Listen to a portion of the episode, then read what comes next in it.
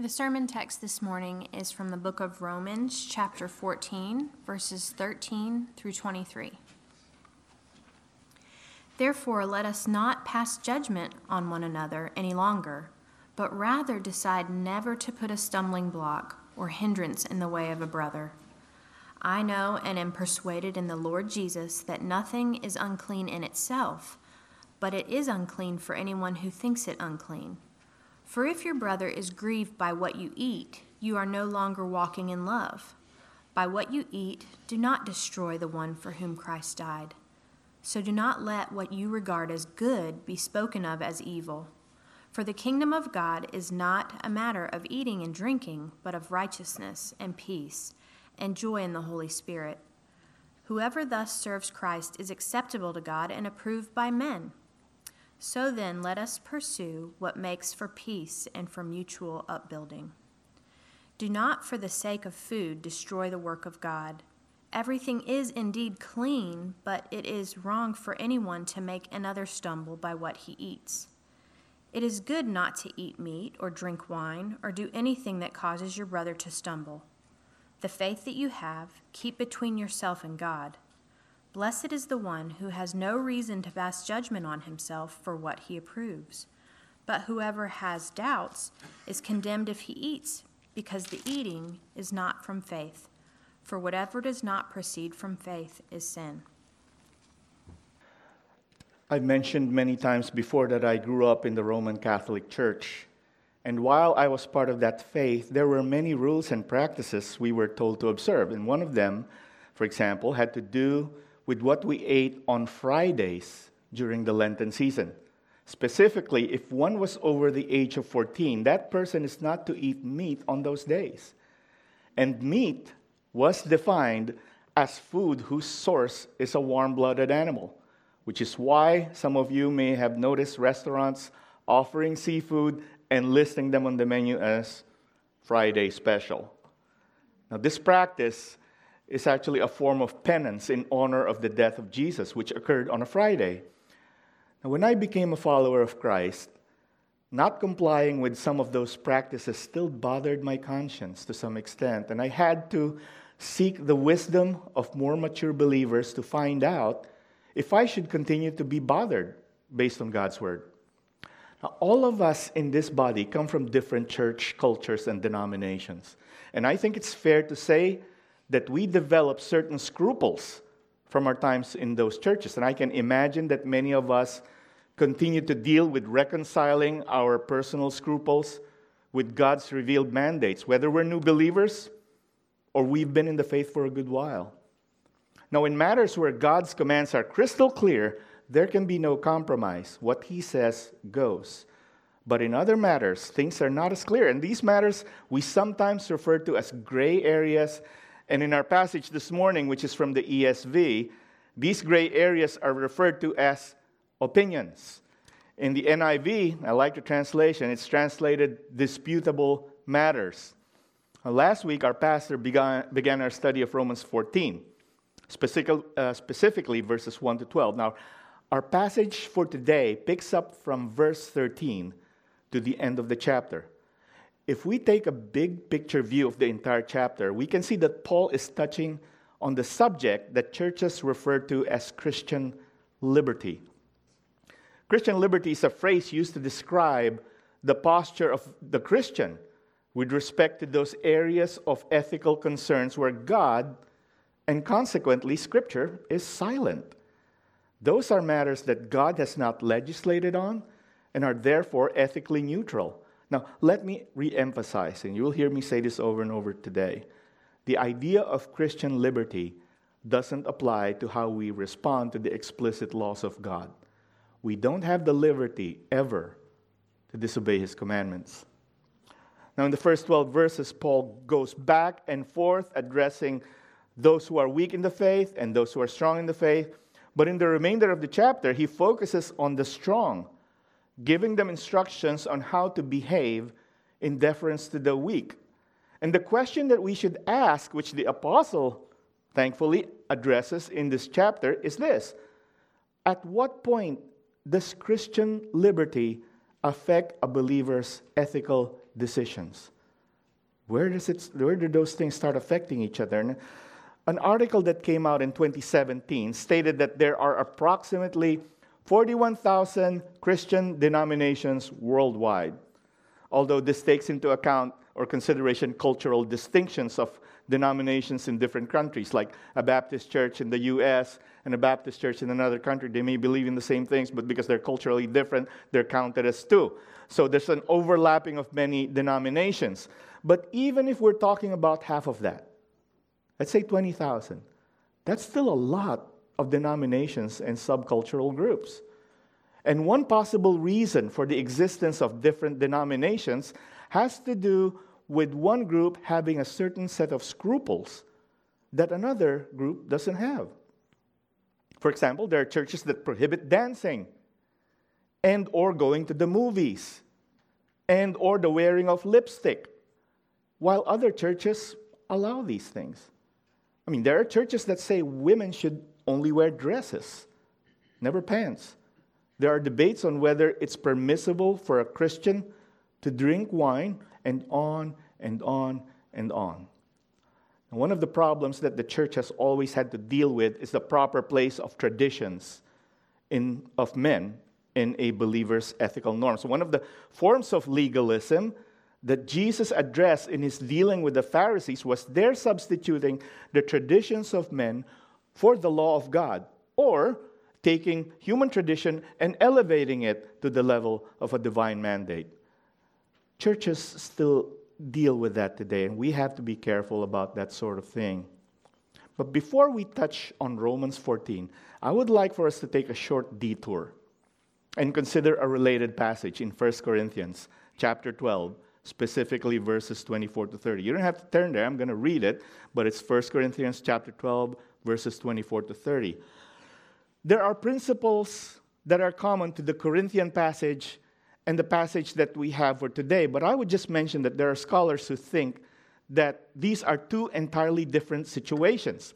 In our passage for today, Paul is addressing Jews who are concerned about eating certain meats because of the dietary laws in the Old Testament. Whereas in the First Corinthians passage, Paul is addressing not Jews, but Gentiles. Gentile Christians who come from a pagan background and are therefore more susceptible to falling back into pagan worship. So, with that said, let me read what Paul wrote in the First Corinthians passage. Let no one seek his own good, but the good of his neighbor. Eat whatever is sold in the meat market without raising any question on the ground of conscience for the earth is the Lord's and the fullness thereof. If one of the unbelievers invites you to dinner and you are disposed to go, eat whatever is set before you without raising any question on the ground of conscience. But if someone says to you, This has been offered in sacrifice, then do not eat it, for the sake of the one who informed you, for the, uh, for the sake of conscience. I don't mean your conscience, but his. For why should my liberty be determined by someone else's conscience? If I partake with thankfulness, why am I denounced because of that for which I give thanks? It's the end of the passage. Some background on the situation Paul is addressing here. During that time, Greco Roman society was saturated with idol worship. There were religious groups that practiced devotion to pagan gods and goddesses, and part of their worship ritual involved the use of meat in their offerings. At this point, let me refer to the writings of a guy named Marcus Terentius Varro. Marcus Terentius Varro was a Roman scholar and writer during the first century BC, and he was writing about animal husbandry. Varro suggested that there were two kinds of meat in the marketplace, depending on how the cattle was raised. Some were intended for normal butcher shops, uh, while others were being raised for altar sacrifices. And in the latter case, when the intent is to have them as a sacrifice, there were less concerns for the health of the animal. And consequently, the meat would be of a lower quality. Um, and not all of the meat being used for altar sacrifices or pagan sacrifices was consumed. And so there would be portions left over. And the religious group would get, it would put this meat up for sale in the marketplace at a discount. My family used to get our groceries from Kroger when they were around. And every now and then you would find in the meat section items that are marked down, labeled with a yellow label that says manager special.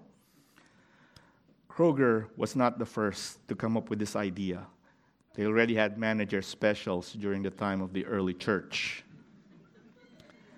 Anyway, some Christians had a scruple about buying and eating meat that they considered tainted by its use in a pagan ceremony. But then there would be those who would say that the ceremony is wicked, but it doesn't mean the meat is bad.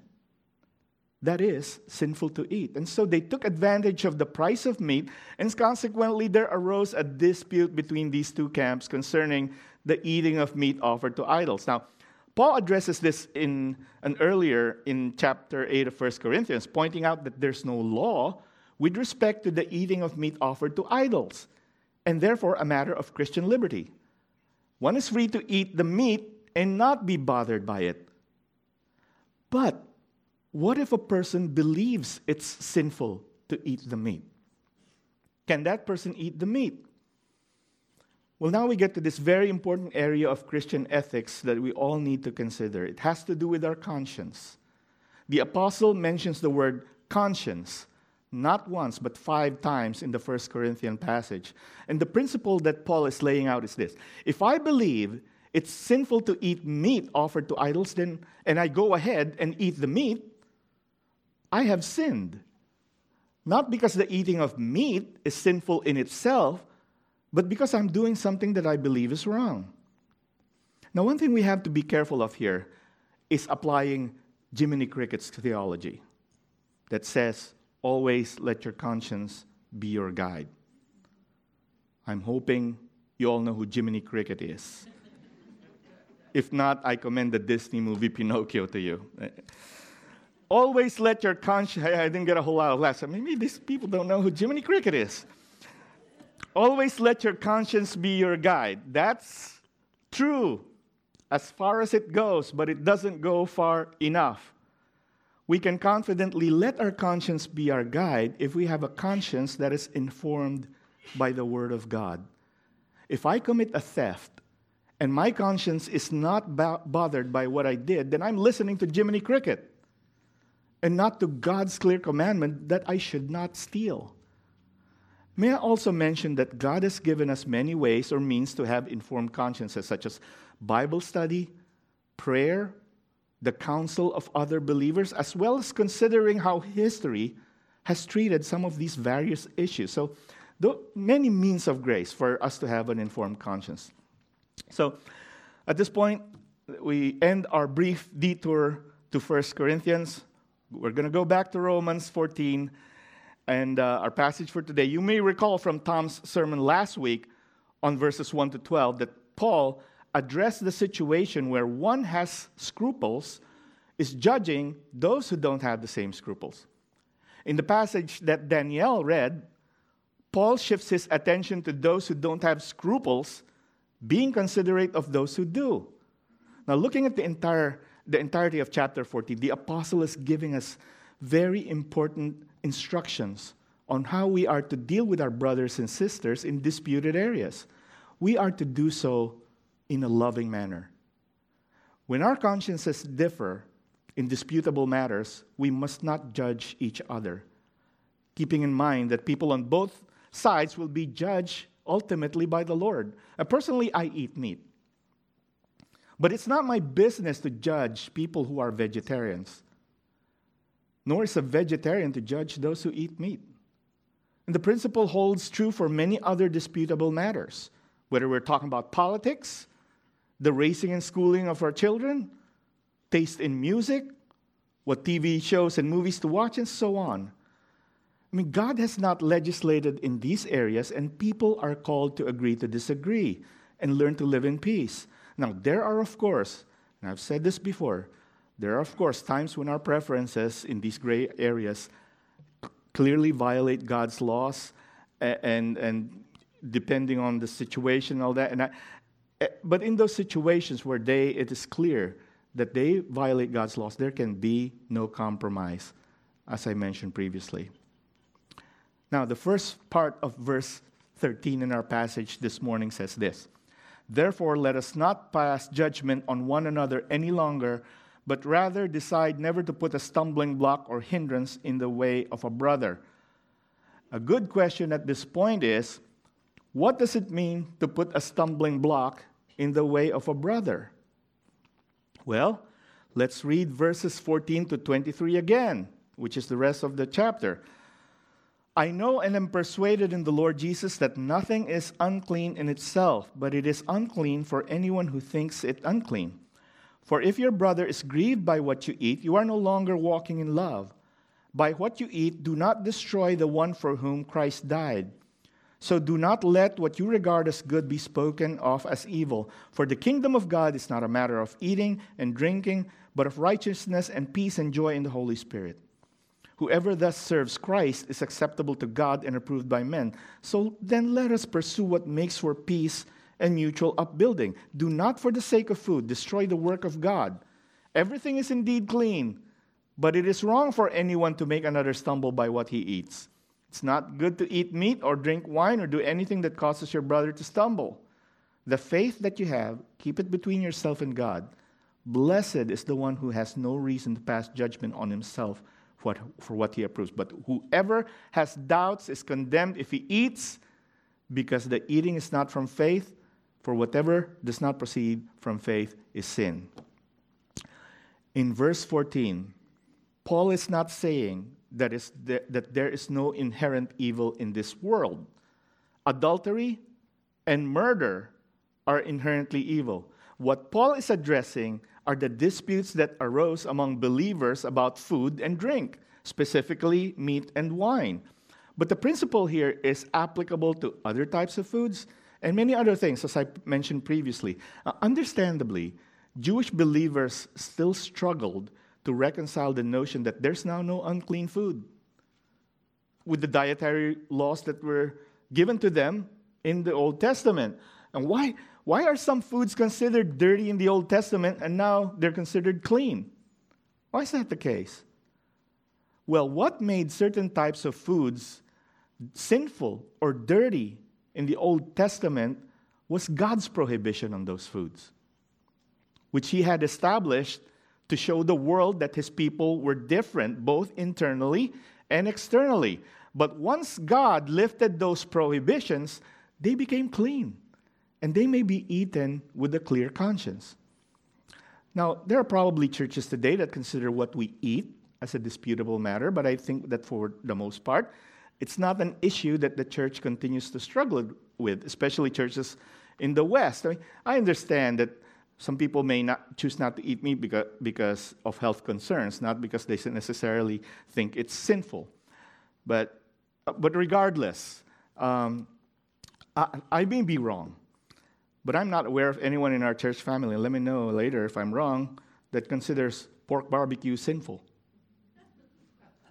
I like mine Eastern North Carolina style, by the way.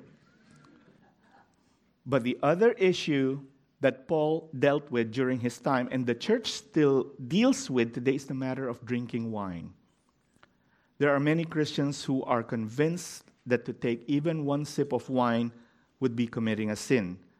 And then there are churches that use real wine as part of the celebration of the Lord's Supper. Now, I mention this not to take one side over the other, but to highlight the fact that this is a possible threat to unity within the body of Christ.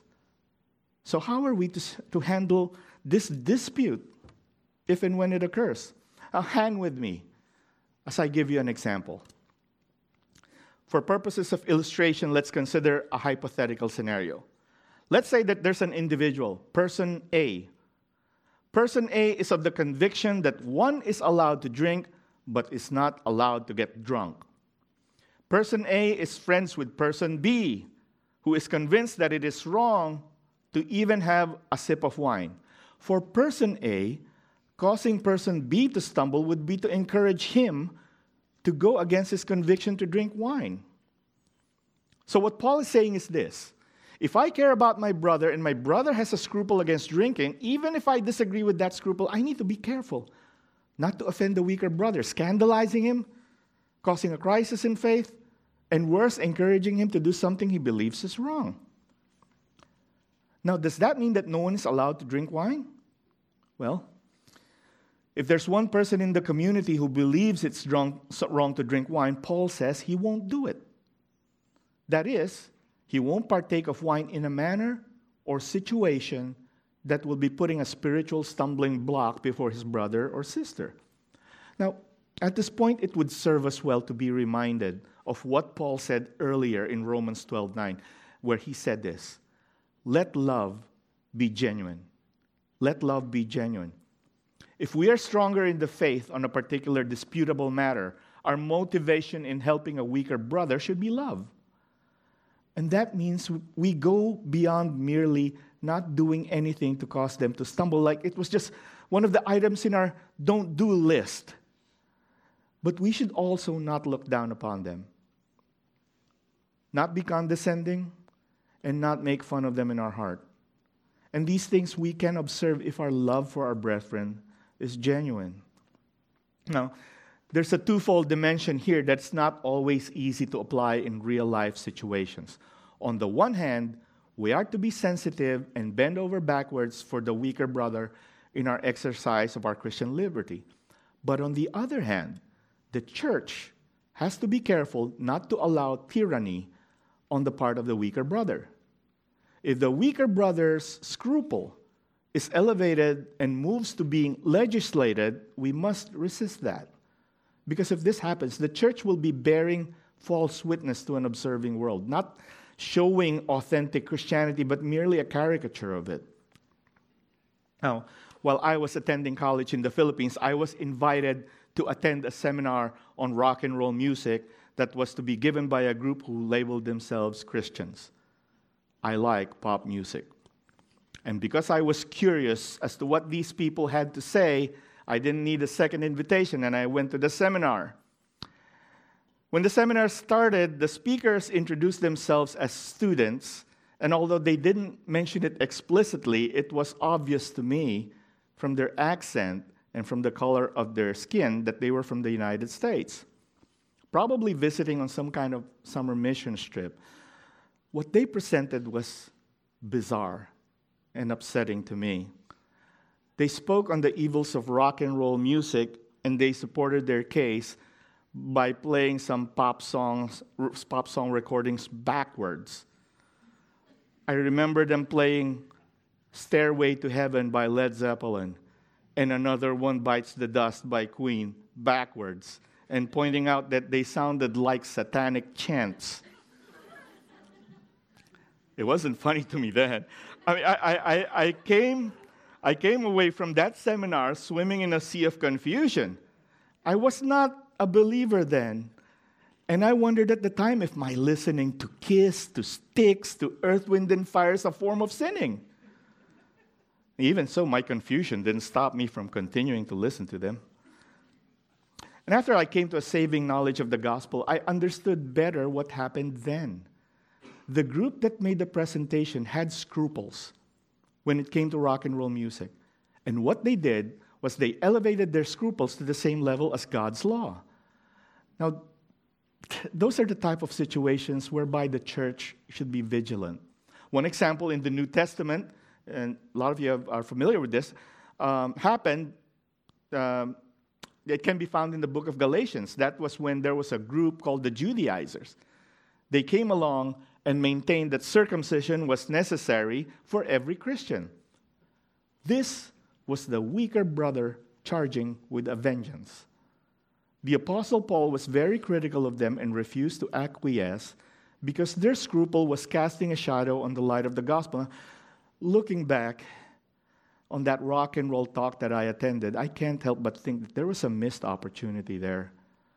The speakers had an audience but what they talked about was not the gospel, but something that is a disputable matter, not essential to the message of salvation.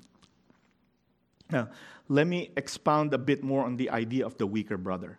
In general, we are to treat the weaker brother with loving consideration so as not to put a stumbling block to their faith. But one difficulty we will all have is discerning who the weaker brother is. And an even more important question is this Is it possible that a minister of the gospel or a church elder be a weaker brother? The answer is yes. People in leadership might be behaving like a weaker brother. The complication here is that they are in positions of authority, and that poses a degree of danger to a church body. So, if that's the situation a church is facing, what's the church to do? Are we to bend backwards like Paul tells us to do?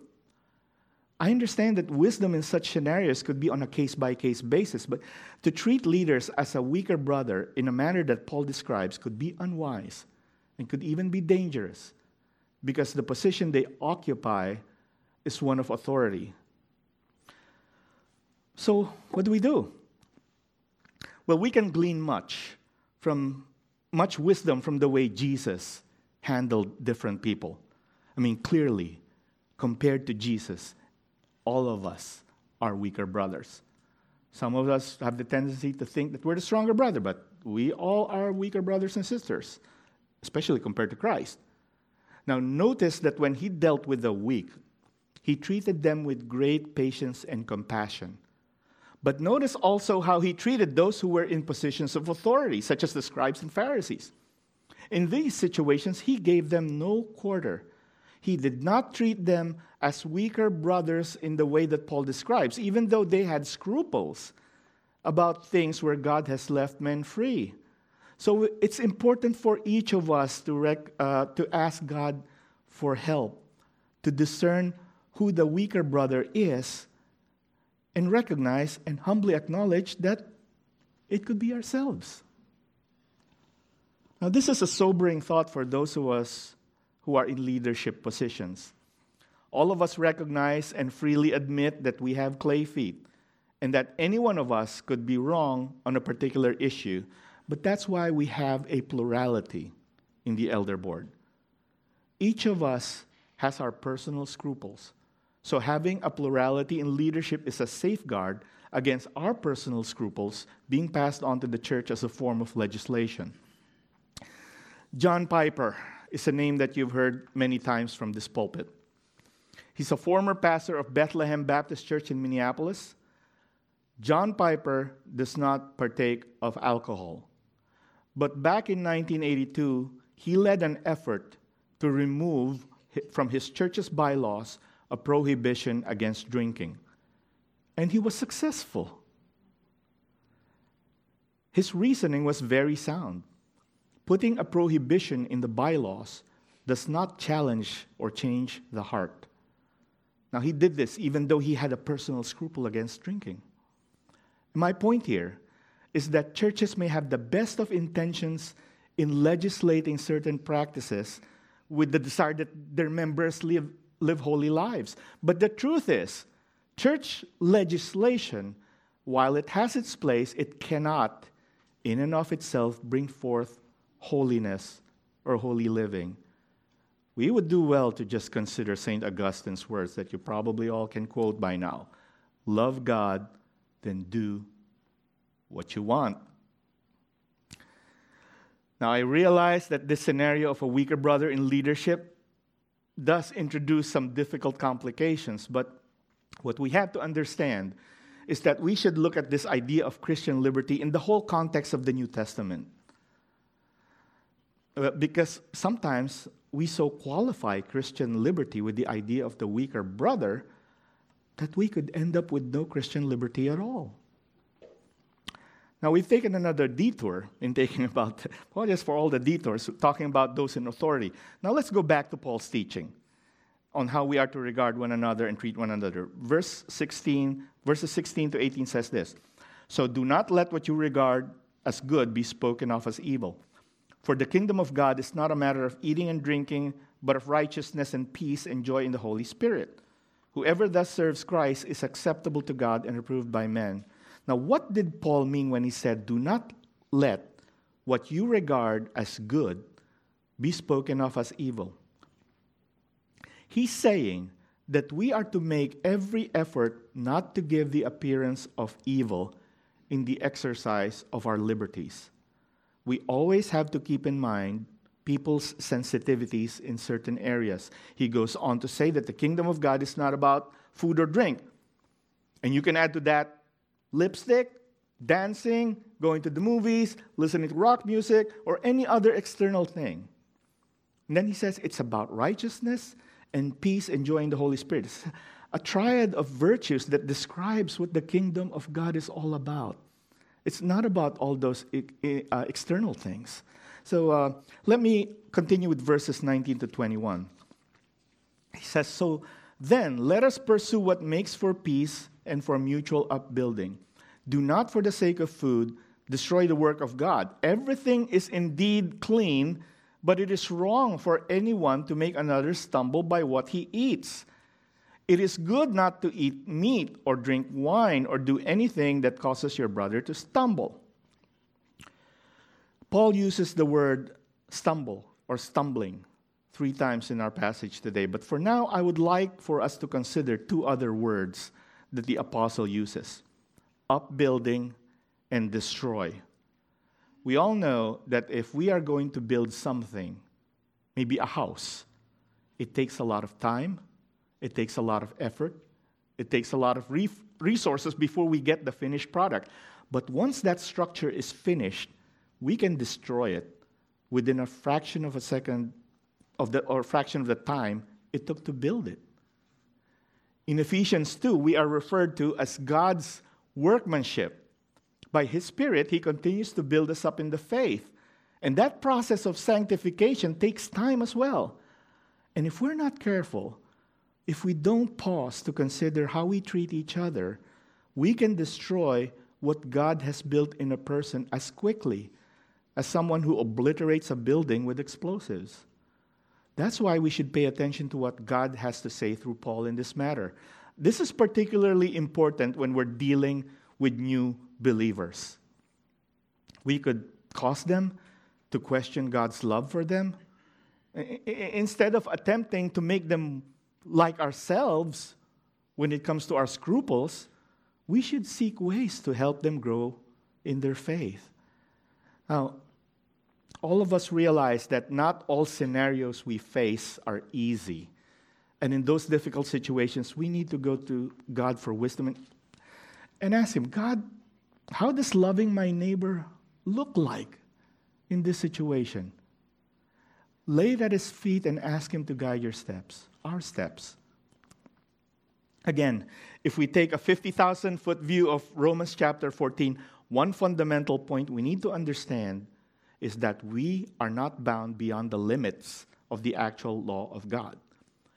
A person who is convinced that one should not drive faster than 80 miles per hour can't go to the Autobahn in Germany and tell drivers shouting at them, Hey, don't go faster than 80, you maniac! Well, the other drivers will probably just ignore him because that's not the law in the Autobahn. On the other hand, if you drive at this speed long enough in the Raleigh Beltline, don't be surprised if you see the Kmart blue light special on wheels behind you. the point is where there is no law, where there is no law, there is no violation, there is no sin. The laws in the Autobahn are different from the laws here in the Raleigh Beltline. So when you drive even faster than 80 miles per hour there, you're fine. Now, even as we try to operate and live our lives within the limits of God's law, we can still be dealing constantly with legalism on one hand and antinomianism, that is, anti law, in the other. How does legalism look like? Well, if I tell you that you're not allowed to do something that God allows you to do, that's legalism. And how does antinomianism look like? That's when we use the idea of Christian liberty as a license to sin. And I say again, Christian liberty is never, ever a license to sin. Paul concludes the chapter this way The faith that you have, keep between yourself and God. Blessed is the one who has no reason to pass judgment on himself for what he approves. But whoever has doubts is condemned if he eats, because the eating is not from faith, For whatever does not proceed from faith is sin. Friends, whatever disputable matter binds our consciences, whatever scruples we cling to, we keep it between ourselves and God. If you have a scruple in a matter where the Lord has set you free, cast that scruple unto the Lord, offering it as an oblation with a heart that seeks to honor Him. And for those who don't have the same scruple, express your freedom unto the Lord. But both sides need to be charitable to each other, keeping in mind that ultimately it is Christ who will judge the matter.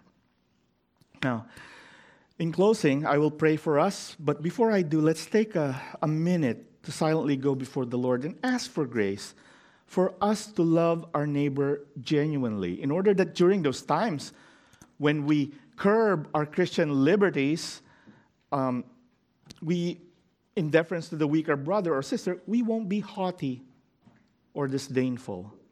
Let's ask God to search our hearts and reveal to us areas of repentance in this matter. So let's Let's go before the Lord. Let's go before our Heavenly Father, and then I will pray for us in a minute.